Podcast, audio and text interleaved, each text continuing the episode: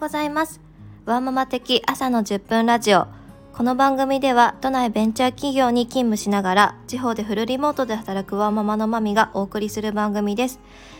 キャリアのギャップ初めてのマネジメントからフルリモートで働くことなどワークインライフを選んだ全力ワーママの包み隠すことないリアルをお伝えしていきますぜひフォロー、コメントしてくださると嬉しいです。また質問もお待ちしております。さて、本日朝から雪がちらついております。すごく寒いなって思いながらも、ああ、もう年末感だなっていうのも感じつつ、今日もね、週月曜日なので一日始まっていくので頑張っていきましょう。というところで今日です。今日はですね、私のリアルな部分で言うと、フリーのウェブデザイナーだった私が、えー、会社員になりました。でそうした時に結局ウェブデザインのスキルって無駄だったのかというところをテーマにお話をしていこうと思います。そもそも私がウェブデザインっていうところに入っていった理由としてはもうもちろん在宅でやれるからということでした。専業主婦でとにかく何かしたいっていうふうに思っていた時どこかに働くことっていうのはかなり私にとってその当時ハードルが高かったので目の前にあるパソコンで何かお仕事できないかなっていうふうに行き着いた時その当時すごく SNS でウェブデザイナー在宅で働けるとかっていうのが本当に走り出した時期だったっていうこともありあじゃあ私も web デザインやったらそういう風な人たちみたいに働けるんじゃんという風に思いながらスタートしたのがきっかけです。フリーランスで web デザインをやった時って最初の流れって Wix から始まってでワードプレスですね。もちろんコーディングもやったりとか Photoshop イラストレーター使えたりでもちろんこの SNS の投稿のバナーを作ったりとか名刺を作ったりというところでかなり幅広いことをやっていました。だけど会社員になるっていうところで辞めました。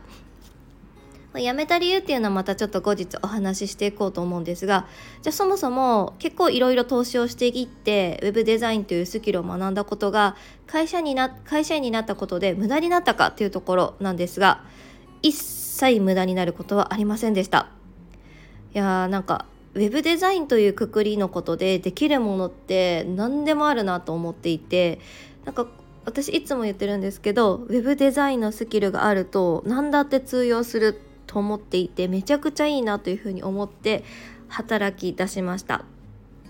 特に私が勤めている会社っていうのはベンチャー企業で私がジョインした数年前っていうのは今のようになんかこう組織化っていうところではなくって本当に人数が少ない中でみんながいろんなことをやっていかないといけないっていう風なあの組織だったのでそれこそ私は名刺を作ったりホームページを作ったり特に一番最初の仕事って多分イベントのバナーを作るっていうことだったと思うんですね。でもそういったこともウェブデザインをやってたから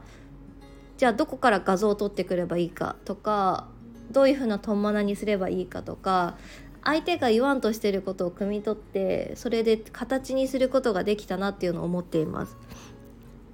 だからそのウェブデザインっていうスキルってめちゃくちゃ活用できて私にとってなんかこう今ねすごくウェブデザイナーさんとして活躍されてる方って多くいらっしゃって私はそんな風にはなれなかったんですけど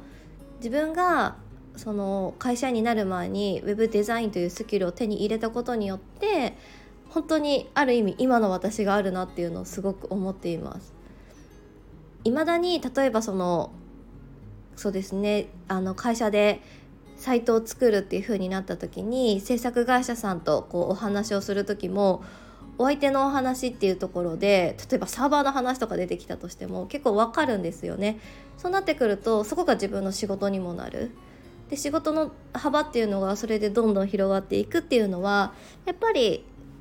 知ってるか知らないかですごく大きいなというふうに思っています。今ウェブデザイナーさんってたくさんいらっしゃるのでなんかこのまま突き進んでいきたいって思われる方ももちろんいると思うしじゃなくウェブデザインってやっぱちょっと難しいなっていうふうに思われる方も中にはもしかしたらいるかもしれないです。だけどそのスキルと何かを掛け合わすことによってきっとあなただけの唯一の無二ができて唯一無二の武器ですねができてそこから次のステップへ発展することができるので全然このウェブデザインのスキルっていうのは身につけたことは損ではなく自分にとってプラスだと思ってどうぞ未来を切り開いていっていただきたいなというふうに思っています。はい。で本日はフリーのウェブデザインから会社員へ。結局ウェブデザインのスキルって無駄だったのかのテーマについてお伝えしていきました。では今週も頑張っていきましょう。じゃあね